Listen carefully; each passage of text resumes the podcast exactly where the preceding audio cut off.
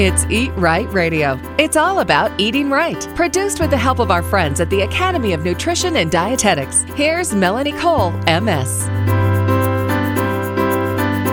Everywhere all the time commercials and media. You just see it and hear it and think about it all the time. But this raises questions about snacks. Do kids really need snacks? When is snacking appropriate or not appropriate? My guest today is registered dietitian nutritionist Christy King. She's a senior pediatric dietitian at Texas Children's Hospital.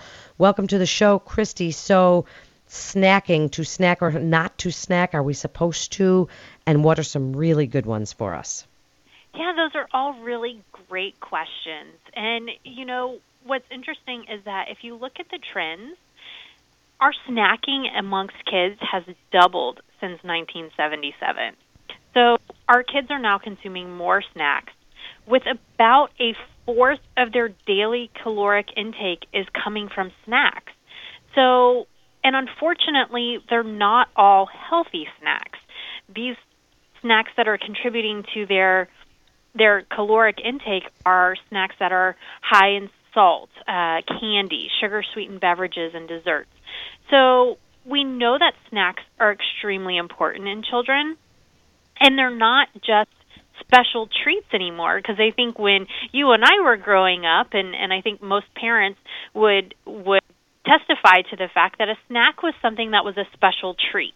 And we're kind of going away from that train of thought and we're going into something that snacks are there to help bridge gaps of nutrients that your child may need. They're there to help uh, reduce hunger spikes and to help young children and adults from being hangry you know the the popular term where you get mm. hungry and you become angry because you're hungry so we want to prevent that and that's why a snack is so important for for kids and for adults.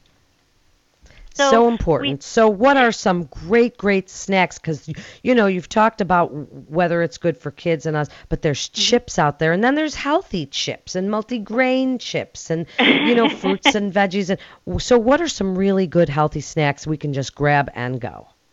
Right. So, the thing to remember about healthy snacks is that they should be planned just like you plan your meals, you want to make sure that you're planning your snacks, especially for your kids as well.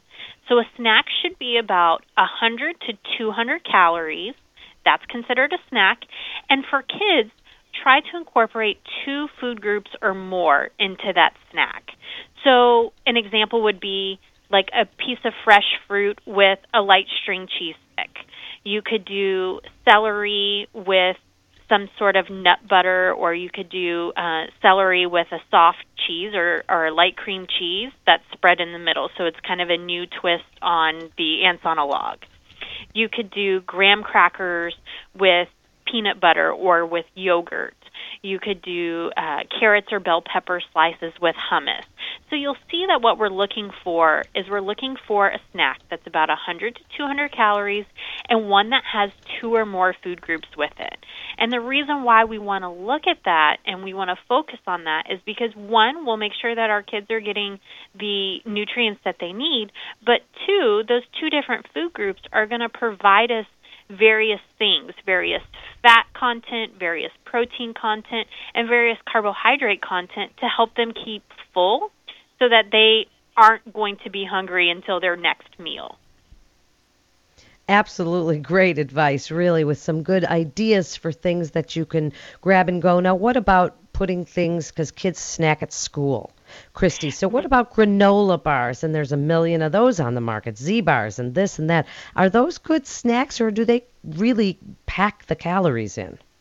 Well, you want to be careful about the type of snack that you're choosing, especially if you're going to go for a granola bar or some other type of bar.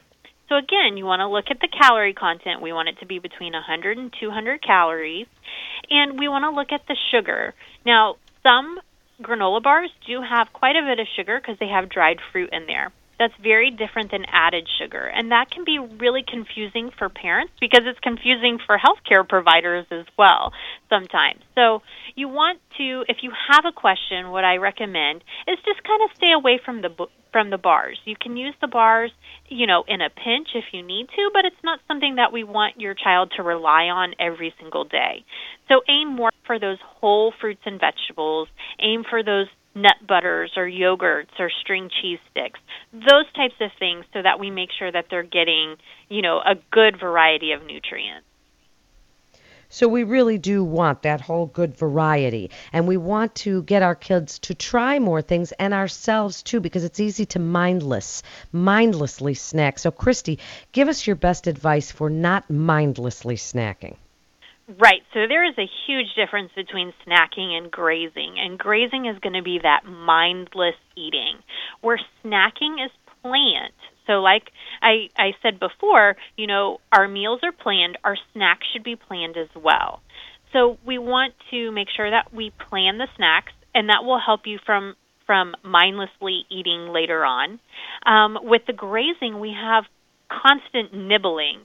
But the problem with this is that you're never allowing yourself to get full. You're never reaching your full satiety point. And you actually need that. So that that way your stomach has a a chance to kind of digest that before your next meal, your next time you eat. So if you're mindlessly grazing all day long, you're kind of setting your your metabolism and digestion off into a tailspin, and that's what we don't want to happen. So snacks are things that should be eaten in between meals, whereas grazing in that mindless is occurring all day long. So if you plan your snacks out, it I think parents and and kids will find that it's much easier to to stick to it. Do you have some favorite sort of chippy foods on the market that you like? Ooh, that's a good question. I'm a I'm a big fan of of pita chips and hummus, one of my most favorite things. Uh, so that's really easy to do. You can actually make your own at home with with pita bread. It takes two seconds to to cut it up and and put it in the oven. Your kids can help with that as well.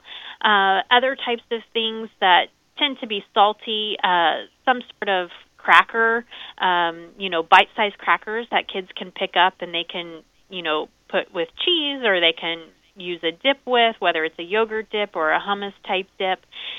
Those are tend to be my favorite and they tend to go over very well with with the kids. And I think that what's important when you are dealing with kids and you're talking about planning your snacks and packing their snacks because kids do need snacks. We know that most kids, depending upon lunchtime, are going to have a mid morning snack at school and then they're going to have a snack after school.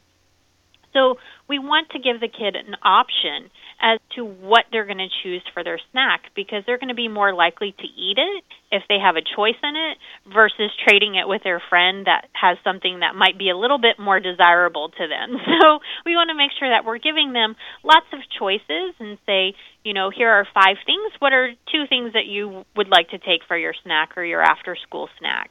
So we want to make sure that our kids are most definitely involved in the planning as well as preparing their snack so that they are a little bit more invested in it and are more willing to eat it and maybe try new things. And Christy, in just the last minute or so that we have left, your best advice for healthy snacking and snacking right so that we really don't overdo it and add to our daily caloric intake. Exactly. 100 to 200 calories is our snack. We want to make sure that they're planned. And two different food groups. Make sure that we're getting a good protein source and a carbohydrate or a vegetable with, you know, hummus or vegetable with another protein source or a dairy. So that's my best advice for, for parents and get your kids involved and, and it's a great time to help teach them what healthy snacking is, what are healthy foods, and it can open a dialogue to a whole new level. Thank you so much. You're listening to Eat Right Radio with our friends from the Academy of Nutrition and Dietetics. For more information, you can go to eatright.org. That's eatright.org. This is Melanie Cole. Thanks for listening.